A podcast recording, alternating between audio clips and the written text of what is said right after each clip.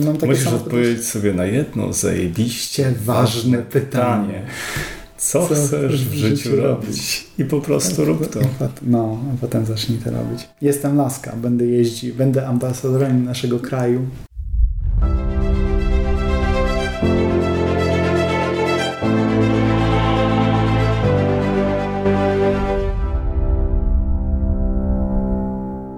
Cześć, witam Was serdecznie z tej strony Karol i już 27 odcinek podcastu Zawodowcy. Dzisiaj chciałem Wam przedstawić gościa, który jest DJ-em, ale nie zupełnie takim, jakiego możecie spotkać na weselu albo studniówce. Ponieważ Ray, a więc DJ Arkai, to człowiek, którego fascynuje technologia. W swoich pokazach wykorzystuje jednocześnie muzykę, światło, obraz i wszystko to przetwarza, miksuje, bawi się rytmami, kontrolerami, jednocześnie stawiając w centrum swoją publiczność. Zapraszam Was do wysłuchania historii człowieka, który wyprzedza czas, oswaja technologię, adaptuje najnowsze rozwiązania, by stworzyć prawdziwe show. Rej, witam Cię w zawodowcach. Dziękuję, czuję się powitany. Witam Ciebie w mojej kuchni. Mnie i naszych słuchaczy. I waszych słucha i Twoich słuchaczy. Słuchajcie, siedzimy sobie właśnie u Reja w mieszkaniu, w sumie na Starym Żoliborzu w, w Warszawie. Mhm. Możemy? Tak, pewnie, pewnie możecie. I tak, się, I tak mnie nie znajdziecie. Pijemy sobie fenomenalną kawę. Dzięki. I cóż, Rej, chciałbym dowiedzieć się trochę więcej o Tobie. I zadać Ci pierwsze fundamentalne pytanie. Kim jesteś? Kim jestem? Jestem entuzjastą technologii. Jestem człowiekiem, który od dziecka interesuje się wszystkim, co wydaje z siebie różne e, ciekawe dźwięki, świeci różnymi ciekawymi kolorami. Jestem w ogóle entuzjast, entuzjastą komputerów, całego sprzętu, o sprzętu cyfrowego, który można stworzyć coś z niczego. Mhm. Bo poznaliśmy się przy okazji tego, że dawałeś pokaz jako DJ, mhm. VJ jednocześnie, mhm. prawda? Tak, to było w Opolu na e, festiwalu Nocta, na którym miałem okazję występować z innymi artystami i e, razem od zera stworzyć coś kompletnie nowego, do czego nikt z nas się tak naprawdę nie przygotowywał. Mhm. Czyli e, był tam Rafael Labro, który jest, on jest chyba głównie malarzem i on zrobił body paint dla tancerek ze, ze szkoły tańca Ramada z Opola które zatańczyły do mojej muzyki i stanęły przed, moim, e, przed moimi kamerami 3D, mhm. które uchwyciły te tancerki i zrobiły z nich projekcję. Czyli cała zabawa wokół tego występu polegała na tym, że ludzie tańczący na parkiecie są przechwytywani przez kamerę 3D i projekcja, która jest za mną na scenie, staje się takim dużym, dużym cyfrowym pikselowatym lustrem, czyli wizualizacje stają się interaktywne. Mhm. I dzięki temu mm, ludzie tak naprawdę już nie zwracają takiej wielkiej uwagi na to, co ja robię, co ja wciskam, y, czym ja się bawię, tylko zajmują się sobą, a ja tylko robię do tego taki podkład, akompaniament. Ciekawi mnie jedna rzecz. Zanim stałeś się tym, kim jesteś teraz zawodowo, jak przywołałbyś y, swój okres dziecięcy czy młodzieńczy, to kim się chciałeś stać, będąc dorosłym?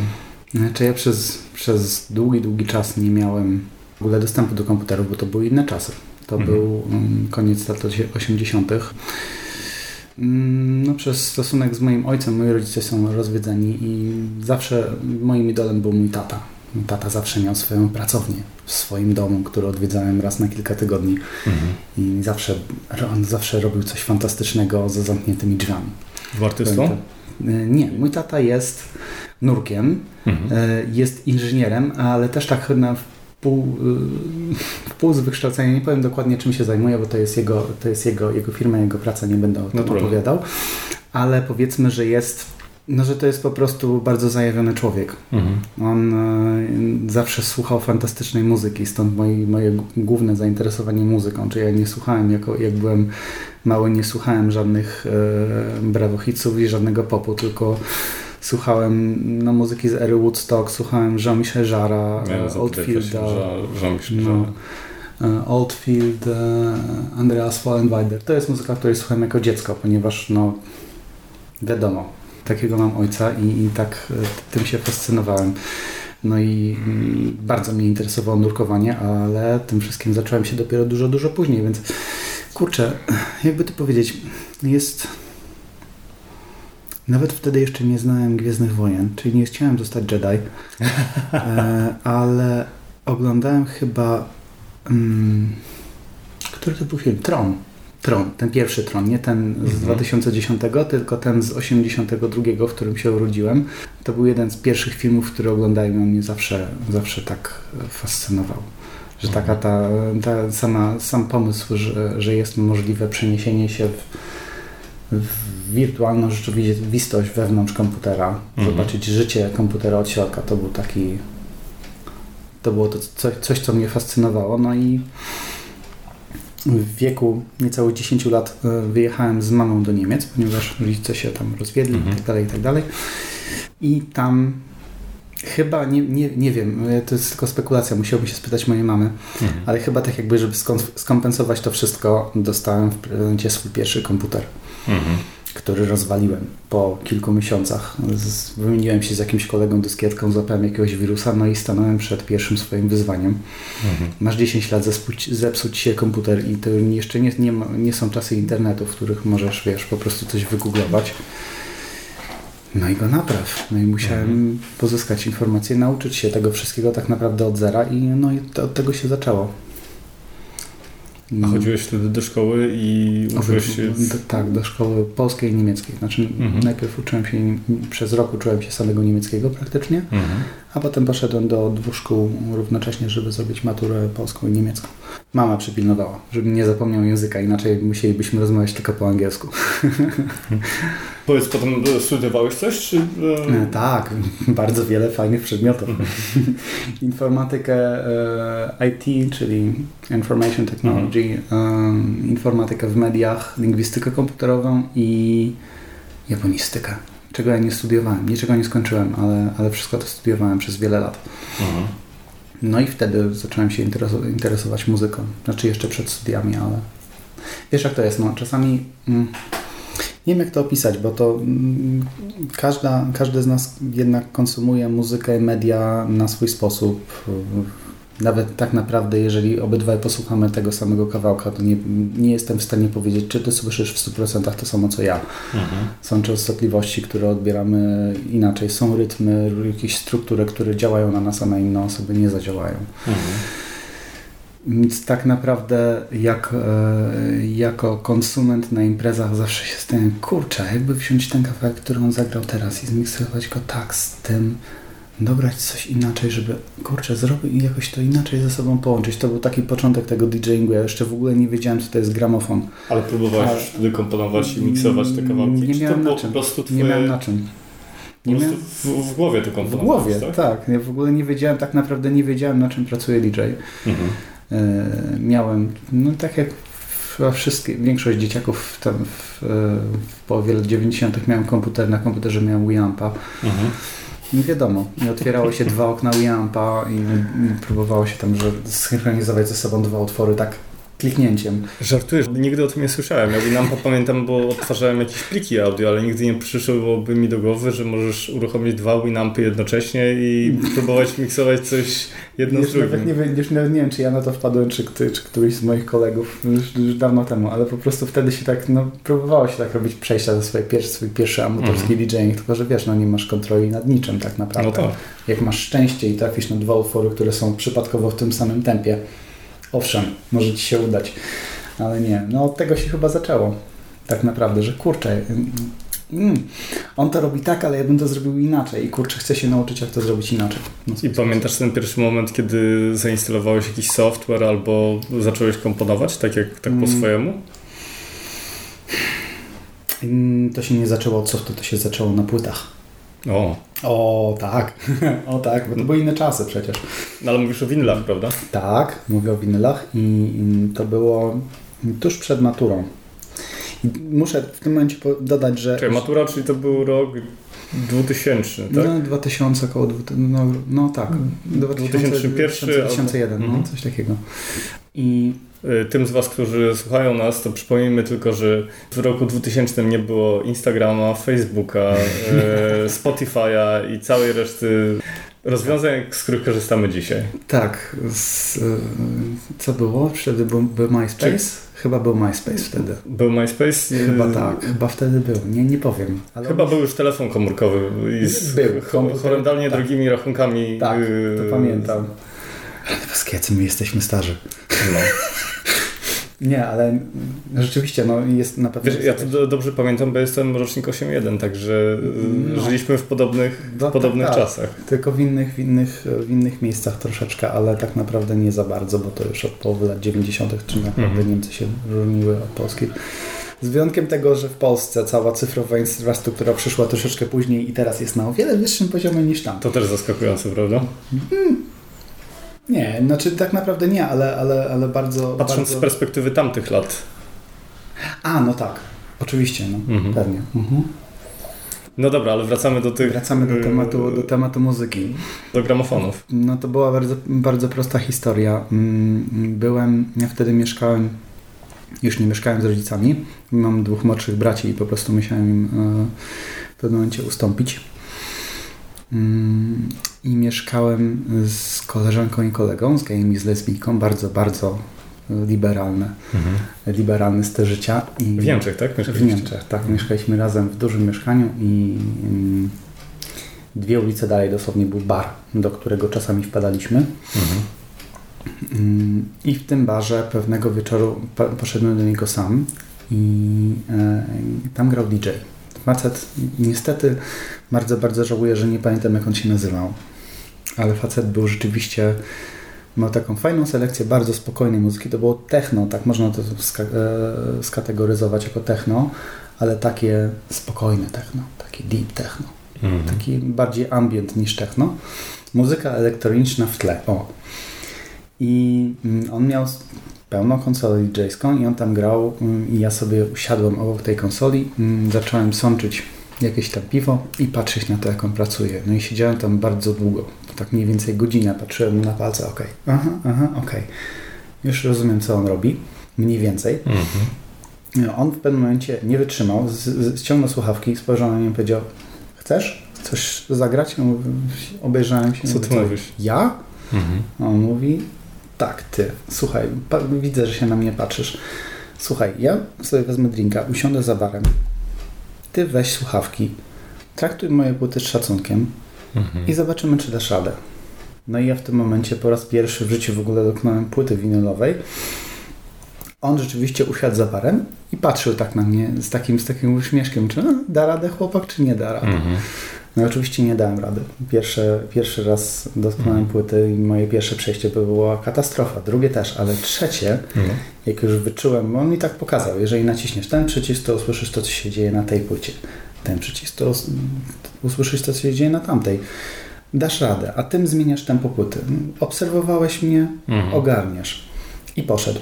No i to trzecie przejście to było już takie pierwsze, w którym rzeczywiście udało mi się jakoś zsynchronizować ze sobą płyty, więc musiałem się, facet mnie wrzucił na, na najgłębszą możliwą wodę, mhm. bo w barze było, no było tam kilkadziesiąt osób, nie były jakoś zapchane, ale no były osoby, które słyszały to, co robiłem, więc mhm. to wywarło na mnie swego rodzaju presję. No i wtedy, jak już wskoczy to pierwsze przejście, tak poczujesz i jest takie mm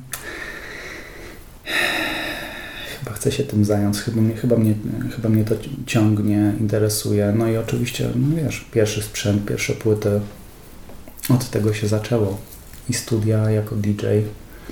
No, tak, tak można najłat, najprościej chyba określić te wszystkie początki, że po prostu zawsze mnie coś ciągnęło i potem dzięki temu DJ-owi, któremu nie mogę po, po, podziękować, nad czym bardzo ubolewam, dzięki mm. niemu złapałem bakcyla. Niesamowita. historia. Szczególnie biorąc pod uwagę to, że rzeczywiście nie miałeś nigdy wcześniej tego w ręku. Nigdy, nigdy. I, w ogóle ja z perspektywy czasu nie wiem, czy, czy dałbym komuś, czy zaufam, gdybym miał płyty. Z, mhm. z kontrolerem, z, z, muzyką w formacie cyfrowym nie miałbym problemu, natomiast płyty mhm. Uuu, i to jeszcze komuś... Który... A pamiętasz to miejsce, ten bar, który to... Tak, ale on już nie istnieje, już dawno, okay. już, już kilka lat później chciałem, bo już to, to nie potrwało zbyt długo, że, zanim tak rzeczywiście zacząłem grać e, poza domem. Mhm. Więc chciałem zlokalizować ten bar, znaleźć tego człowieka i mu podziękować, ale on już, ten bar już wtedy nie istniał. Także Mhm. prawdopodobieństwo, A to nie był ten czas, kiedy wszyscy, wszyscy byli na Instagramie, prawda? mm, no nie byli, nie byli. Mhm. I Teraz nawet nie, no nie, nie znajdę go, to nie, nie jest tak. Jeszcze, jeszcze, wtedy jeszcze istniała anonimowość.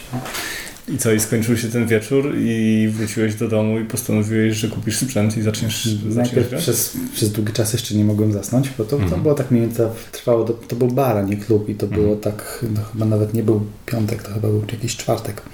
Także nie siedzieliśmy tam do nie wiadomo której, Mhm. ale oczywiście pewnie Puls, Puls, Puls, bo on mi, te- mi tego nie zabrał, ja tam grałem do końca, Mhm. Tak naprawdę. Do końca grałeś? Do końca. Ja myślałem, że Tak. tylko jeden numer zagrałeś. Nie, nie, nie, nie, nie. On mi, on mi zostawił swoje płyty, bo ja tam najpierw siedziałem i patrzyłem Mhm. na to, co on robi. On poszedł do baru i tak niby powiedział, że tam zagra- zagraj kilka utworów, ale jak już zobaczył, że sobie daje radę, to, to siedział tak i tak patrzył na mnie cały czas i tak od czasu do czasu kiwnął głową, okej, okej. Mhm. I czasami Jak się tam No, mm, co robi z człowiekiem adrenalina? Nie pamiętam, co czułem. Ale pamiętam, że dobrze się bawiłem, że ten moment, w którym, tak jak mówiłem, ten moment, w którym ci wskoczy pierwsze przejście między jedną płytą a drugą jest takie one, one grają w tym, takim, w tym samym tempie, w tym samym tempie, a udało się. Mhm. No to z perspektywy czasu to jest kiepski żart, bo dobry DJ robi to w niecałe 10 sekund. Ale dla mnie to wtedy było był, była długość jednego utworu. Mhm. I to był taki czas, kiedy już obserwowałeś innych DJ-ów i y, miałeś takich, wiesz, takich swoich idoli, czy, Mm, czy to gdzieś działo się w tyle twojej głowy? Że... Nie, tak naprawdę ja nie jestem, bo, bo tak naprawdę jeżeli chodzi o taki DJing pokazowy, techni, techni, bardziej techniczny, to jest bardziej, mm, jeżeli chodzi o styl muzyczny, to jest bardziej hip-hop, a ja mnie, mnie zawsze interesowało breaki, które teoretycznie to też jest hip-hop, ale taki, to jest styl muzyki elektro wywodzący się z hip-hopu. Tak, więc ja naprawdę nie miałem spe, specjalnie na kim się wzorować, ponieważ Mhm. szczególnie w Niemczech, ale to, to nie był popularny styl muzyki. Nie miałem znajomych, którzy byli DJ-ami, nie miałem kumpli, z którymi siedzielibyśmy, nie wiem, po godzinach i słuchalibyśmy tej muzyki, więc nie miałem się na kim wzorować. Oczywiście teraz wiem, kto to wszystko wymyślił, od kogo się to zaczęło, Mhm. ale nie miałem, no nie miałem, jedyny DJ, którym, którym, e, którego naprawdę oglądałem i słuchałem jak grał, to był Fatboy Slim, Mhm. Norman Cook. E, I on chyba w 2001 miał legendarny występ Brighton Beach. Jest jeden facet, ćwierć miliona ludzi na wielkiej plaży. Ćwierć miliona. 250 tysięcy osób. Normalnie morze, morze, faktyczne morze ludzi. Może nad morzem. No. I, no i oni wszyscy tańczyli do tego, co on grał. To było dość To był imponujące. festiwal jakiś, czy to był po prostu jeden Beach? jego? To był chyba jeden jego występ. No, wszyscy, Takie rzeczy się powtarzają teraz jeszcze? No niestety nie, ponieważ chyba na drugiej edycji Brighton Beach ktoś się utopił i nawet nikt z tańczących tego nie zauważył. To było Mhm. dość tragicznym wypadkiem i on wtedy powiedział, że, że już nie będzie grał. Jest to Mhm. zbyt, znaczy nie ogólnie, ale nie będzie grał w tamtym miejscu. Mm, Wiem, że jeszcze był mm, Brighton Beach w Rio de Janeiro, to, troszeczkę, troszeczkę się przenieśli, ale nie no, taka impreza była tylko jedna i z tego oczywiście fajne nagrania. I no, A jak to wygląda teraz, kiedy w sumie już jesteś wiesz, dojrzałym twórcą i wiesz co robisz i ro- rozwijasz sobie różne... dojrzałym twórcą. No nie no, słuchaj. Znaczy nie, oczywiście mm, cały rozwój technologiczny niesie ze sobą to, że mm, po pierwsze dzięki potędze internetu jest nas, nie, nie dość, że jest nas coraz więcej, ale coraz więcej nas widać, także jest bardzo, bardzo wielu fantastycznych e, DJ-ów, bardzo wiele fantastycznych DJ-ek, Mhm. podkreślam, DJ-ek, które robią e, fantastyczne rzeczy i tak naprawdę moimi idolami są wszyscy inni DJ-e, którzy robią fajne rzeczy. Nie, nie będę, jeżeli zacznę ich wyliczać, to będziemy tu siedzieć do jutra. Wiadomo, że każdy, każdy DJ, który zajmował się kiedykolwiek wiek turntablizmem, e, czyli działaniem bardziej, korzystaniem ze sprzętu DJ-skiego jako instrument, Mhm. ma jako idola powiedzmy Kuberta, który jest legendą, y, legendą scratchingu. Ja osobiście nie, nie scratchuję. Znam scratchingu podstawy, nigdy się tym nie zajmowałem, bo tak bym po prostu nie, ale z twórców na pewno na pewno Moldover. Moldover e, to jest Matt Moldover, to jest e, człowiek, który wymyślił określenie kontroleryzm. Kontroleryzm to jest elektroniczny odpowiednik turntablizmu, czyli korzystania z gramofonów w charakterze instrumentu, czyli mhm. scratchowanie, needle dropping i takie sprawy, juggling. E, kontroleryzm jest cyfrowym odpowiednikiem, czyli e, programowaniem. Odpowiednikiem wszystkiego tego, co robiłeś na gramofonie, tak? Tak, tak, mhm. tak. Kontroleryzm to jest po prostu dyscyplina polegająca na programowaniu różnych instrumentów. To może być normalna klawiatura MIDI, którą gramy mhm. na jakimś syntezatorze lub coś z padami lub nie wiem, e, czajnik do kawy. który z pomocą, nie wiem, lutownicy i mikrochipa może się stać włącznikiem jakiegoś bitu. Mhm. Moldower jest pionierem tego. On mhm. wymyślił określenie kontroleryzm i no i tak naprawdę on nadal, nadal cały czas wymyśla jakieś, jakieś fantastyczne rzeczy mhm. i on mm, no jeżeli mielibyśmy mówić o idolach to on e, jego odpowiednikiem ze strony tworzenia w samym softie chyba może być tylko tym Exile. To jest facet, który z jednego dźwięku potrafi zrobić na żywo cały utwór. Mhm bo, ponieważ no, ma korzysta z, z programu o nazwie Reaktor, który, z którym zbudował sobie własny tak jakby kombajn muzyczny, którego rzeczywiście mhm. jest, w stanie kichnąć i wygenerować z tego dowolną e, ilość różnych ciekawych e, brzmień. A jeżeli chodzi o wykorzystywanie technologii, to no, no chyba, chyba, chyba Imogen Heap. Imogen Heap to jest wokalistka, mhm. e, żebym nie skłamał, z Irlandii wygooglujcie i wyśmiejcie mnie, jak się pomyliłem, e, która słynie z tego, że właśnie wykorzystuje technologię w różne ciekawe sposoby. Ona ma własnej konstrukcji rękawiczki, którymi e, steruje efektami na swoich wokalach. Śledzi swoją pozycję na scenie i zależnie od tego, z której strony sceny stanie, mhm. zmienia się efekt na jej, na jej głosie. Czyli abstrahując od tego, jest fantastyczną e, kompozytorką mhm. i pięknie śpiewa. Czyli łączy w sobie tak naprawdę, naprawdę wszystko, którym chciałbym być. Tak naprawdę. Ona jest naprawdę... Spotkałem ją raz i po prostu szczęka mi opadła. Mhm. No. Graliście razem, czy... Nie, nie, nie. Ja siedziałem i słuchałem grzecznie. Mhm. Nie, nie. Może kiedyś nam się uda, bo nawiązaliśmy sympatyczny kontakt, ale ona jest na zupełnie innym poziomie. Mhm. Zupełnie innym. Mhm. Ja co prawda ogarniam, już powoli zaczynam ogarniać technologię na, na poziomie zbliżonym do niej, ale jeżeli chodzi o sam y, skill muzyczny, to mhm. nie dorastam jej do pięt. A powiedz mi, czy ty jako DJ mhm. masz jakieś wykształcenie takie muzyczne, w sensie komponowania i tak dalej, czy to jest po prostu coś, co wiesz, drzemie w tobie i co, co rozwijałeś? Mm, dostałem na komunię keyboard. To jest moje, to jest, jest moje wykształcenie muzyczne. Nie, i potem rzeczywiście jak byłem w Niemczech, chodziłem, przez kilka miesięcy chodziłem do szkółki muzycznej, której mm. taki człowiek bardzo się starał, żeby mnie nauczyć. A to były podstawy, czy to już to było, było granie z nut, czyli mhm. odtwarzanie tak naprawdę. Nigdy się nie uczyłem kompozycji, ale z, no, z kompozycją i w ogóle z, z, muzyką, szczególnie z muzyką elektroniczną jest tak, że ona tak naprawdę trzyma się tych samych struktur, więc jeżeli masz poczucie rytmu, mhm. jeżeli no, jesteś w stanie usłyszeć, czy coś ze sobą harmonizuje, czy nie, mhm. to jest to kwestia, jest takie powiedzenie, że, znaczy powiedzenie, czy yy, nie wiem, czy to jest jakiś aksjom, yy, że jeżeli masz stado małp, dasz im maszyny do pisania, to mhm. po określonym czasie, waląc w klawisze, wygenerują e, wszystkie, wszystkie książki Szekspira. Jest to mhm. rachunek prawdopodobieństwa, jest to do wyliczenia, mhm. zależnie od tego, ile masz małpi no tak, czasu. Tak, tak, tak. Może mniej głupia wersja tego, to jest moje podejście do muzyki elektronicznej. Mhm. Zawsze wszystkiego uczyłem w sposób, co się stanie, jak nacisnę ten przycisk i jak to zabrzmi. Empiria. Tak, dokładnie. Potykanie się o własne błędy, mniej lub bardziej bolesne upadki. Mhm. Pierwszy, pierwszy, raz, pierwszy raz dostałem booking jako, jako tak zwany live act, czyli e, artysta, który gra muzykę na żywo. Mhm.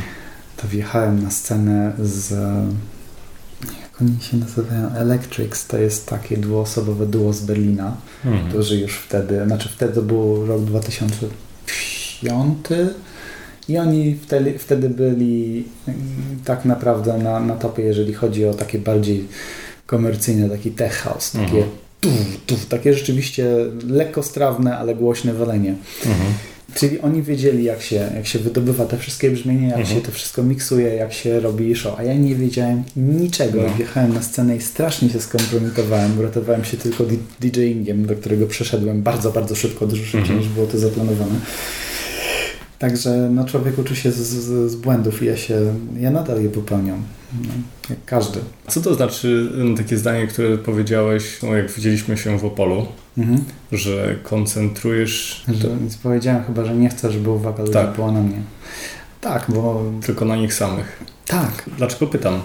Dla mnie zawsze DJ to był, wiesz, taki Bóg, który jest po prostu w centrum zainteresowania, steruje tym całym tłumem i to on jest e, najważniejszy w trakcie tego całego wystąpienia. No tak, ni- teoretycznie tak, ponieważ DJ jednak mm, jest odpowiedzialny za selekcję, Mhm. który kawałek zagra w którym momencie, jak go zagra. Pewnie, że DJ jest ważny, ale ja uważam, że jako DJ nie.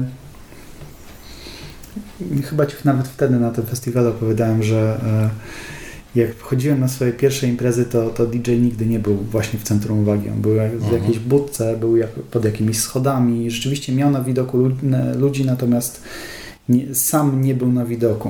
Nie Mhm. był w centrum uwagi. I on tak tylko obserwował reakcje, m, tak jakby czytał to, co się dzieje na parkiecie, reagował na to. A no, dzięki temu, tak jak, tak jak mówiłem, dzięki te, rozwoju technologicznemu, temu, że jest nas więcej, że jesteśmy głośniejsi, możemy się dużo łatwiej rozpromować. DJ stał się tak jakby mm, taką bardziej kultową postacią. Takim nie rozumiem, dlaczego ludzie na przykład chodzą na występy jakiegoś DJ-a, który tak naprawdę nie gra swojej muzyki na jakichś festiwalach. To Jest, Mhm. jest wielka otoczka wokół tego i ty stojąc na parkiecie no, nie widzisz tego człowieka, Mhm. bo on jest ukryty za jakąś, za jakąś konsolą, na której jest projekcja albo jakieś LEDy, po prostu go nie widać. Mhm. Nie ma kontaktu z tym artystą, więc dlaczego... I tak naprawdę nie widzimy, co on robi, nie, wie, nie, wiem, nie wiemy, czy on to robi na żywo. Mhm. Będąc DJ-ami wiemy, że jest duże prawdopodobieństwo, że on tego nie robi na żywo, ponieważ jest dość trudno zsynchronizować pirotechnikę z muzyką, jeżeli się Mhm. tego nie zrobi przed występem. W waszej branży jest to tak samo mainstream, tak i, i alternatywa. Pewnie, ale ja, ja jest... Nie, nie jestem przeciwnikiem mainstreamu. Na przykład Fatboy Slim to też jest mainstream okropny. No tak. Wszyscy, wszyscy z nas y, słyszeli kiedyś jakiś jego utwór, jakiś jego remix, cokolwiek. Ale jest, no jest, jest dobry mainstream i zły mainstream. nie, po prostu wracając do tego, do tego zdania, to mm, mm, A Avicii był dobrym DJ-em? Avicii był dobrym DJ-em komercyjnym. Mhm. Mm, Avicii był dość tragiczną postacią, ponieważ to, że popełni samobójstwo było ewidentne już, że popełni samobójstwo było dość ewidentne po tym, jak traktowali go e, jego Producenci. ludzi, jego producenci, jego ekipa. Ym, Bo już dość, dość wcześnie były z nim wywiady, po których było widać, że on jest bardzo zmęczony, że on nie, nie wytrzymuje presji tego całej otoczki. On kochał, on kochał grać, kochał występować, natomiast nie, nie lubił tej całej otoczki i nie wytrzymał tego.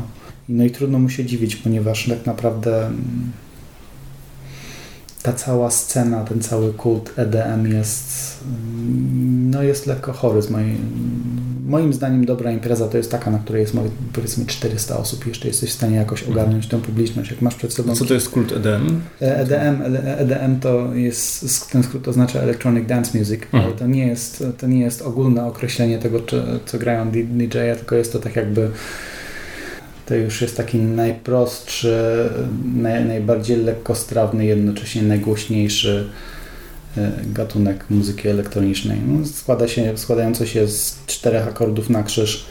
Mhm. E, Są takie, są takie fajne memy, że David Guetta ma, ma keyboard, na którym jest pięć, pięć klawiszy.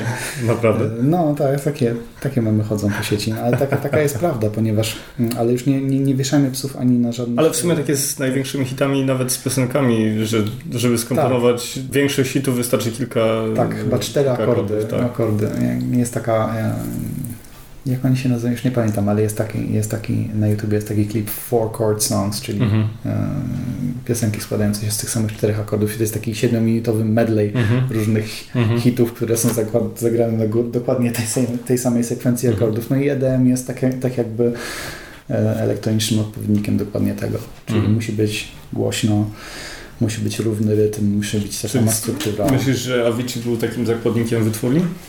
Nie znałem Tima, więc nie będę się na, niego, mhm. na jego temat wypowiadał, ale na pewno w pewnym stopniu, jeżeli to jest tak działa, tak, tak działa ten biznes. Jeżeli zrobisz coś, co się sprzeda mhm. i zaczniesz na tym robić karierę, no to jest dość trudno zmienić styl. Jest A myślisz, że teraz social media zmieniają to? W momencie, kiedy transmitujesz za darmo i de facto jesteś o jeden kawałek do tego, żeby stać super popularnym? Trudno mi to powiedzieć, ponieważ no, tak naprawdę wszyscy możemy stać się ofiarą własnej popularności. Tak? Jeżeli hmm. na przykład innym przykładem jest Skrillex, dość mhm. popularny producent, który tam w 2012 chyba się wybił na, na takim bardzo agresywnym dubstepie. Mhm. No i zaistniał właśnie pod tą marką jako Skrillex i on, nie wiem, chyba rok, półtora roku temu wypuścił płytę, która była zupełnie inna, była bardzo spokojna, bardzo mm. ambientowa i ludzie nie wiedzieli jak to, z, z, czym się to je i, no i ta płyta mu na przykład nie, nie wypaliła. To jest taki przykład, że tak naprawdę jeżeli już zaistniejesz na czymś, to ludzie, ludzie bardzo lubią myśleć używając szuflad. Mhm. I masz szufladkę, napis, pis, piszesz na niej OK, ten człowiek gra tą muzykę. Mhm. Klik, zamykasz szufladkę i jak widzisz tego człowieka, to ją otwierasz, już wiesz, wiesz czego mhm. oczekiwać.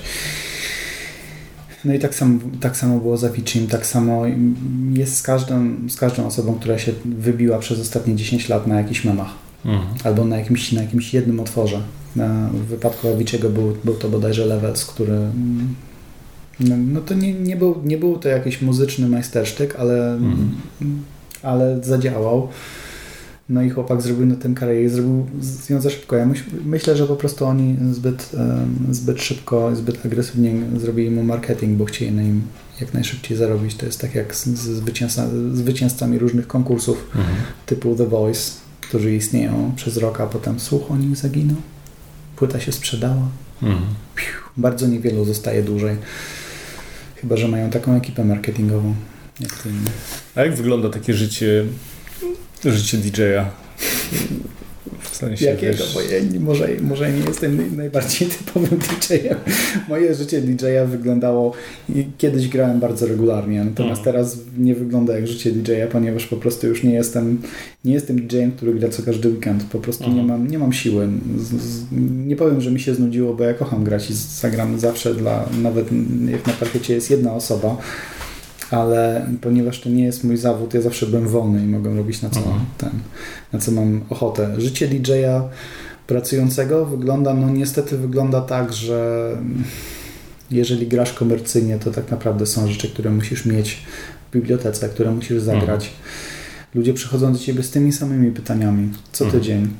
Czasami kilka razy w tygodniu, jeżeli, znaczy DJing to jest ciężka praca i ja bardzo szanuję chłopaków i dziewczyny, które robią to rzeczywiście w każdy weekend, bo ja bym już dawno stracił pasję, mhm. gdybym to robił. Miałem kiedyś rezydencję, też jak, jak byłem na studiach, rezydencja to jest po prostu granie w tym samym miejscu mhm. regularnie. Grałem co, dosłownie co tydzień w takim fajnym, większym barze, takim prawie klubie w Monachium i, i, tak weekend w weekend. Mhm. I sam zacząłem się przyłapywać na tym, że no, mimo, że nie grałem komercyjnie, były utwory, które wyciągałem, ponieważ wiedziałem, że zadziałają. Mhm. Y, rozpoznawałem twarze już przy wejściu, a ten, to dlatego zagram ten kawałek. I takie mhm. rzeczy, to, jest, robi się, to robi się takie mechaniczne. I, i pewnie, że jest tam nadal sam manualny skill, umiejętności techniczne, tak? Mhm. Połączenia ze sobą muzyki w pewien sposób. To nadal jest sztuka, którą trzeba się uczyć co roku robisz się z tym coraz lepsze, ale to jest w momencie, w którym robi się z tego zawód, to nie jest ciekawe mhm. życie. Szczególnie dla kogoś, kto tak sobie ceni wolność, jak to? No, tak mówię, trudno, trudno mi powiedzieć coś takiego i po prostu nie obrazić kogoś, kto pracuje jako DJ, więc podkreślam, to jest w ogóle, ja bardzo szanuję ludzi, którzy mają do tego cierpliwość. Szczególnie mm. na przykład DJ-e weselni, to jest w ogóle rany boskie. ale mm, moje życie jako DJ jest trochę inne. Ja e, jak występuję, to występuję na imprezach tak, głównie takich większych, specjalnych, na których robi się coś takiego jak, jak na, mhm. na tym festiwalu w Opolu. W większości łączy się to również z wykładami, na których opowiadam trochę e, na temat możliwości technologicznych, pokazuję ludziom, słuchajcie, mhm. mamy, ma, mamy pod ręką wszystkie te narzędzia, zróbcie coś fajnego, zaskoczcie mnie. Chciałem Ciebie zapytać, jak w ogóle technologia zmieniła podejście i do komponowania tej formy muzyki mhm. i, i w ogóle do zawodu DJ-a. To znaczy, są rzeczy, które, y, do których kiedyś potrzebowaliśmy, y, nie wiem, co najmniej dwóch kopii tej samej płyty. Trzeba było tą płytę na przykład obkleić, żeby, y, żeby zapętlić część utworu, mhm. albo żeby szybko znaleźć jakieś miejsce, to się nazywa queuing, że po prostu na, na, no, obklejasz płytę tak, żeby igła wjechała we właściwy rowek. Co tu mówisz? No, to jest, tak się robiło kiedyś. Teraz robimy to softem. Mhm. W, naszym, w naszym oprogramowaniu mamy możliwość zapamiętania powiedzmy 8 lub 16 miejsc w utworze, do których możemy skoczyć. Ale na jednym, płycie jednym... analogowej? Czy... Tak, na płycie analogowej. Żartujesz? No, na płycie analogowej. Ja mam, mam tam o, gdzieś z tyłu po, e, poobklejane płyty właśnie głównie do, do scratchy. Mhm. Jeżeli na przykład walczysz z kimś i masz ze sobą nie, nie wiem, 20 płyt zmieniasz je, w momencie masz, masz jeden takt, żeby zmienić płytę mhm. na gramofonie, to e, no, masz na niej naklejkę, żeby, znaczy ten, ten kawałek taśmy klejącej, mhm. żeby wrzucić płytę na gramofon, wrzucić na nią igłę i od razu zagrać dokładnie i żeby to. dokładnie wjechać w, ten, w ten rowek, w to miejsce. Mhm. I to wszystko w tym momencie w softie o, odbywa się po wciśnięciu jednego przycisku. Mhm. To jest naj, naj, najprościej da się to skręcić, e, streścić. Jeżeli mhm. chcemy coś zapętlić, naciskamy przycisk. I mhm. ta pętla jest stawiana w tempie utworu, mhm. bo nasz soft już wie, że ten, ten utwór ma nie wiem, 128 uderzeń na minutę, mhm. więc jeżeli chcę zrobić pętlę, która ma długość dwóch taktów, to ona ma być dokładnie zaczynać się tu i kończyć się tam. Mhm. Kiedyś, trzeba się, trzeba, kiedyś wciskało się przycisk A i przycisk B i to była pętla. Mhm. Jeżeli nie usłyszałeś lub nie wcisnąłeś się równo, to pętla była nierówna. No takie tak. sprawy. Czyli są to ułatwienia technologiczne, ale sam fakt, że największym y, ułatwieniem jest to, że no, mamy, mamy muzykę w formie cyfrowej. Możemy zagrać dowolny utwór w dowolnym momencie. Mhm. Dzięki temu niestety byle kto bierze byle co, robi to byle jaki, nazywa się DJ-em, ale to też jest w porządku, bo tak naprawdę wszyscy jesteśmy DJ-ami. No ale gdzieś potem to chyba ludzie oceniają, prawda? No, Koniec tak. końców. Tak, ale ludzie patrz. Nie, Dlaczego, dlaczego wszyscy tak naprawdę mamy swoich idoli y, z, powiedzmy z tych lat 80., którzy ustalili nam pierwowzór tego, co robi DJ? Mhm. Jaki mówisz teraz? O i powiedzmy no, no, z legendy Grand Wizard Theodore, mhm. E, cool Herc i tacy no po prostu pionierzy DJingu. Mhm. Cool Herc wymyślił, y, uwaga, DJ-e nie, nie zbijcie mnie, bo nie wiem dokładnie, ale jestem prawie pewien, że było tak, że Cool Herc to jest facet, który wymyślił, że mając dwie kopie tej samej płyty możesz wydłużyć tak zwanego breaka, mhm. w którym y, zwykle perkusista gra jakieś fajne solo i to jest, to jest ta część kawałka, do której tańczyć, więc mhm. on po prostu stwierdził, że tak, jeżeli będę miał dwie kopie tej samej płyty, to mogę no tak. puścić breaka z jednej strony, przewinąć go z drugiej strony mhm. i potem Jeszcze tak jakby ręcznie go tak, zapętlić. Tak, tak, tak, tak, to, to był początek beat jugglingu. Na przykład to są ludzie, którzy borykali się z problemami technologicznymi, w formie analogowej mhm. 30-40 lat temu.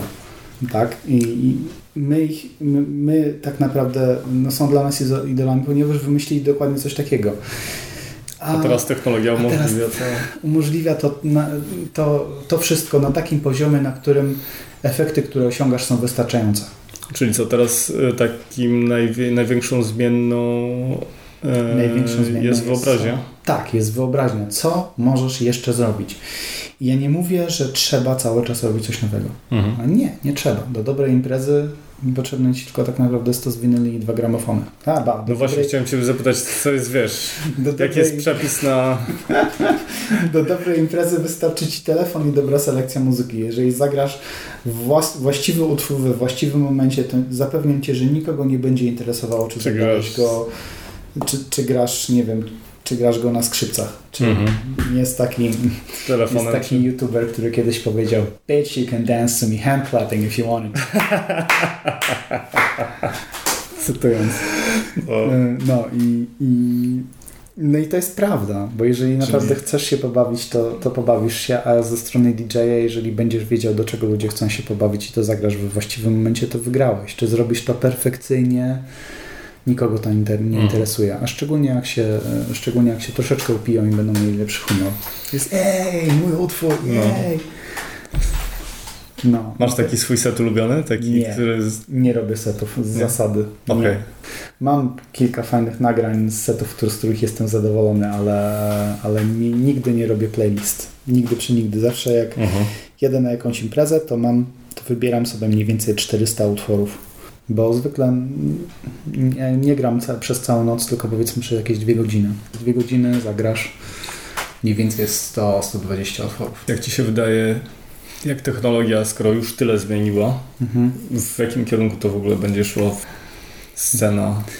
To znaczy jest na pewno, na pewno zawsze będzie istniała nisza ludzi, którzy są tacy, tacy jak ja i chcą, chcą wymyślić coś nowego. Będzie nam dużo łatwiej robić niektóre rzeczy. Mhm. Już y, to wszystko jest na takim poziomie, że ja mogę do swojego softu DJ-skiego, do jednego wirtualnego gramofonu wrzucić jeden utwór, który składa się z czterech ścieżek, czyli mogę mieć osobno beat, osobno melodię, osobno wokale. Mhm. Są formaty, to, ta, ta cała technologia już istnieje, tylko że mało kto z niej korzysta, bo mało Mhm. kto ma potrzebę. Ale Ciekawość taką, prawda? tak, i, i powtarzam, że ja nikogo za to nie winię. Bo ludzie, tak jak mówiłem, ludzie się ucieszą, jeżeli zagra się to, co- coś, Mhm. coś znają we właściwym momencie, wszystko będzie dobrze. Ale w ten sposób nie staniesz się Cool Herkem, a, ani Grand Wizard Theodorem, ani Cubertem. Musisz, musisz jeżeli dążysz w tym kierunku, no to po prostu musisz zacząć eksperymentować. Ja na przykład się teraz interesuję technologią VR i zastanawiam się, jak mogę, mogę ją połączyć y, z stworzeniem muzyki, z tworzeniem wizuali.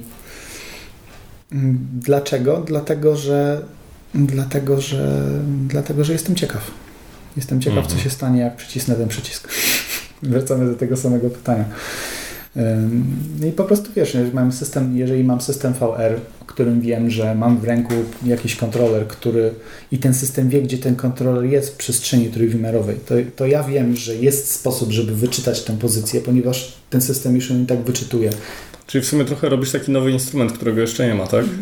No, można, Można to, tak można to nazwać instrumentem, bardziej może, kontroler. może inter, inter, interfejs, coś takiego, Mhm. tak? Więc mam w ręku coś, co, o czym wiem, jak działa, tylko że nie jest to używane w, w kontekście muzycznym, więc te moje niezakończone studia informatyki e, wyposażyły mnie w wystarczającą wiedzę, Mhm. żeby, do, żeby zrozumieć, jak, jak wyciągnąć te informacje, jak je zastosować i przenieść je w kontekst tego, co chcę robić.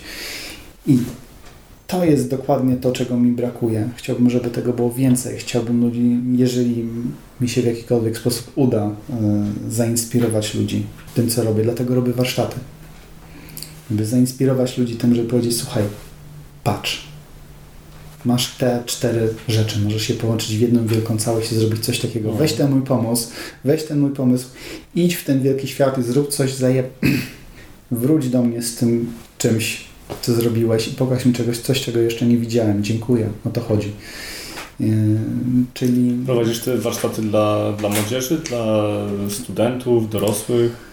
Znaczy, no, y, robię to głównie, na razie będę to, robił, będę to robił w najbliższym czasie online, natomiast będę, y, jeżeli chodzi o, o imprezy fizyczne, to są to zwykle festiwale, Mhm. na których publiczność jest w wieku, no, między, no, powiedzmy od 18 do 40. I w większości wypadków reakcje na to, co robię, y, komentarze, które otrzymuję brzmią Rany boskie, ja w ogóle nie wiedziałem, że to jest możliwe. Jak to zrobiłeś? Słuchaj, ten program, ten sprzęt, ten pomysł. Ma, tu masz mój adres e-mailowy, pytaj. Masz kogoś takiego, kto, kto zaczął i, Mam kilka osób nawet. i widzisz, że się rozwijają? Tak, Tak? pewnie. Nie będę ich reklamował jeszcze, bo jeszcze, jeszcze, jeszcze nie Strasznie ci się oczy zaświeciły teraz, wiesz? Mm, Pewnie. No. Nie, bo to jest naprawdę fajny numer. Ja kiedyś mm, w 2009 roku zrobiłem prostą modyfikację takiego sprzętu, który został skopiowany przez tyle osób To był taki prosty tutorial, taki, taki instruktaż na YouTubie nagrany dla niemieckiego bloga. Bloga czy blogu? Bloga. Bloga. Widzisz? Uczę się polskiego. E, dla niemieckiego bloga i oni wypuścili to w wielki świat. Ten klip dostał, nie wiem, 250 tysięcy wyświetleń, czyli jak, jak na coś niszowego. No. Wtedy, uwaga, mhm. wtedy to było, to było dość, dość ciekawe. E, a tak naprawdę co to było? To były jakieś go, dwa gotowe kontrolery, które ja w miarę umiejętnie połączyłem w jedną całość. E, I ludzie mi zaczęli przysyłać zdjęcia, że nie wiem, jakiś facet z Michigan przysłał mi zdjęcie. Patrz, znalazłem, twój, znalazłem twoją modyfikację w, klepie, w sklepie. Stwierdziłem, wow. Coś takiego. To był ten pierwszy moment. No i jest kilka osób, którym tam pokazałem. Jest oczywiście kilku DJ-ów, którym pokazałem, pokazałem podstawy grania. Mhm. Jest, jest jeden mistrz świata, któremu pokazałem, jak rozwiązać pewien problem techniczny. Nie powiem kto. Nie, ale ogólnie cała ta scena jest fajna, bo... Mm, ludzie dzielą się wiedzą? Bo ludzie dzielą się wiedzą, dokładnie. Jak na przykład i tak naprawdę, nawet jak idziesz na zawody DJ-skie, takie jak powiedzmy Red Bull Freestyle albo IDA, które odbywają się, których finały odbywają się w Polsce, albo DMC, to wiadomo, że na scenie DJ-e walczą powiedzmy o Mistrzostwo Świata, jest mhm. taka zażarta rywalizacja, ale na backstage'u wszyscy wiesz, nie widzieli się przez rok, rzucając się sobie na szyję, łe, stary, w ogóle fajnie. W hotelach, w których wszyscy razem nocują, mhm. tak naprawdę w, w przeddzień y, imprezy nikt nie śpi, tylko zawsze kilka osób zwala się do, do pokoju jednej i, i wymieniają się tym, czym nie mają czasu, nie mają okazji się wymienić nawet online, bo po prostu jest to coś innego, jeżeli pokażesz komuś jakiś tik mhm.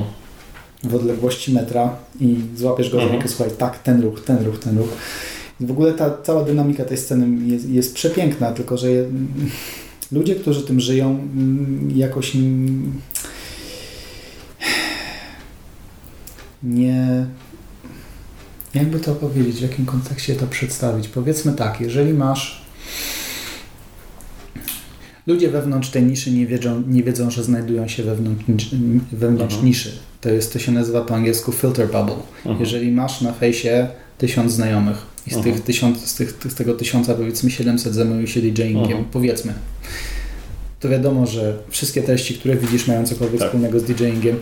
Y, I wydaje się, że jest to taka, taka potężna scena i, i, różne, różne imprezy mogą nam ewentualnie próbować sprzedawać, że jest to coś, coś wielkiego, ale nie, tak naprawdę to jest wielki, wielki mainstreamowy rynek i mała, mała undergroundowa nisza, która pcha to wszystko do przodu i zanim cokolwiek wyjdzie z tego undergroundu do mainstreamu, streszczając po prostu wszystko to, co robimy jest bardzo, bardzo specyficzne i nie powinniśmy robić z tego nic, nic wielkiego, ale jest ważne, żebyśmy to robili, żeby to się rozwijało. Żeby to się rozwijało. No. Jest nas mało. A dla tych, którzy by może e, chcieli zacząć, to jakie miałbyś rady takie podstawowe i takie hinty? bądź pewien lub bądź pewna, że to jest to, czym chcesz się zajmować, bo DJ-ów jest jak mrówków. Mhm. Jest nas bardzo, bardzo dużo większość z nas nie jest dobra. Mhm. Taka jest brutalna prawda. Ja też, ja też mówię, nie, nigdy nie powiedziałbym o sobie, że jestem dobrym DJ-em. Mhm. I są rzeczy, które robię dobrze. Są rzeczy, o których nie mam bladego pojęcia. Scratching na przykład. Y, bądź pewien, że, że to, jest, to nie jest coś, co chcesz zrobić, nie wiem, jeżeli jesteś dzieciakiem, który właśnie kończy szkołę, jak, jak, tak ja byłem wtedy. Ja nie miałem motywacji, żeby zostać DJ-em, żeby wyrywać jakieś dziewczyny, tylko po prostu mm, no tak, no bo tego, że potrafię to zrobić bez DJingu. ale nie, chodzi o to, chodzi, że, chodzi o to, że moją motywacją od początku było, była właśnie e, muzyka i kombinowanie z technologią. Jeżeli to mhm. jest twoją motywacją, to powinieneś, powinnaś zacząć to robić. Był, ten, był taki film, e, Chłopaki nie płaczą, w którym była ta postać Laska, który powiedział najważniejsze w życiu jest to, żebyś w życiu znalazł to, co chcesz robić, a potem zaczął to robić. Coś takiego. Mhm. Parafrazowałem, cytowałem, nieważne, ale mm, Mam takie Musisz odpowiedzieć sobie na jedno zajebiście ważne pytanie. Co, Co chcesz w życiu robić? I po prostu rób to. No, a potem zacznij to robić. Jestem laska, będę jeździć, będę ambasadorem naszego kraju. Jak to było? E, czekaj, czekaj, czekaj, to było... On był, chciał być Tonem Halikiem. E, chciał być ambasadorem. Piękne. Myślę, że to jest kapitalne zwieńczenie naszej rozmowy. Mhm. Bardzo serdecznie Ci dziękuję za, za to spotkanie. Dziękuję również. Dziękuję Wam, drodzy słuchacze, jeżeli wytrwaliście, wytrwaliście do końca. Gdzie możemy Cię znaleźć, Ray? na stronie arcade.com, a ponieważ nie będę tego literował, na pewno będziesz taki miły i umieścisz, umieścisz mi takiego jakiegoś ładnego linka. Możecie, Oczywiście. Gdzie możecie mnie znaleźć? W Polsce raczej mnie nie znajdziecie, ponieważ ja w Polsce jeszcze nie istnieję. Mam nadzieję, że za rok będę na festiwalu Nocta, mhm. ale następnym razem będę e, na Music Tech Festie w Sztokholmie i na Sample Music Festiwalu w Berlinie. W Berlinie pod koniec sierpnia, a w Sztokholmie tydzień później. Czyli powiedziałem w złej kolejności, ale... Hmm.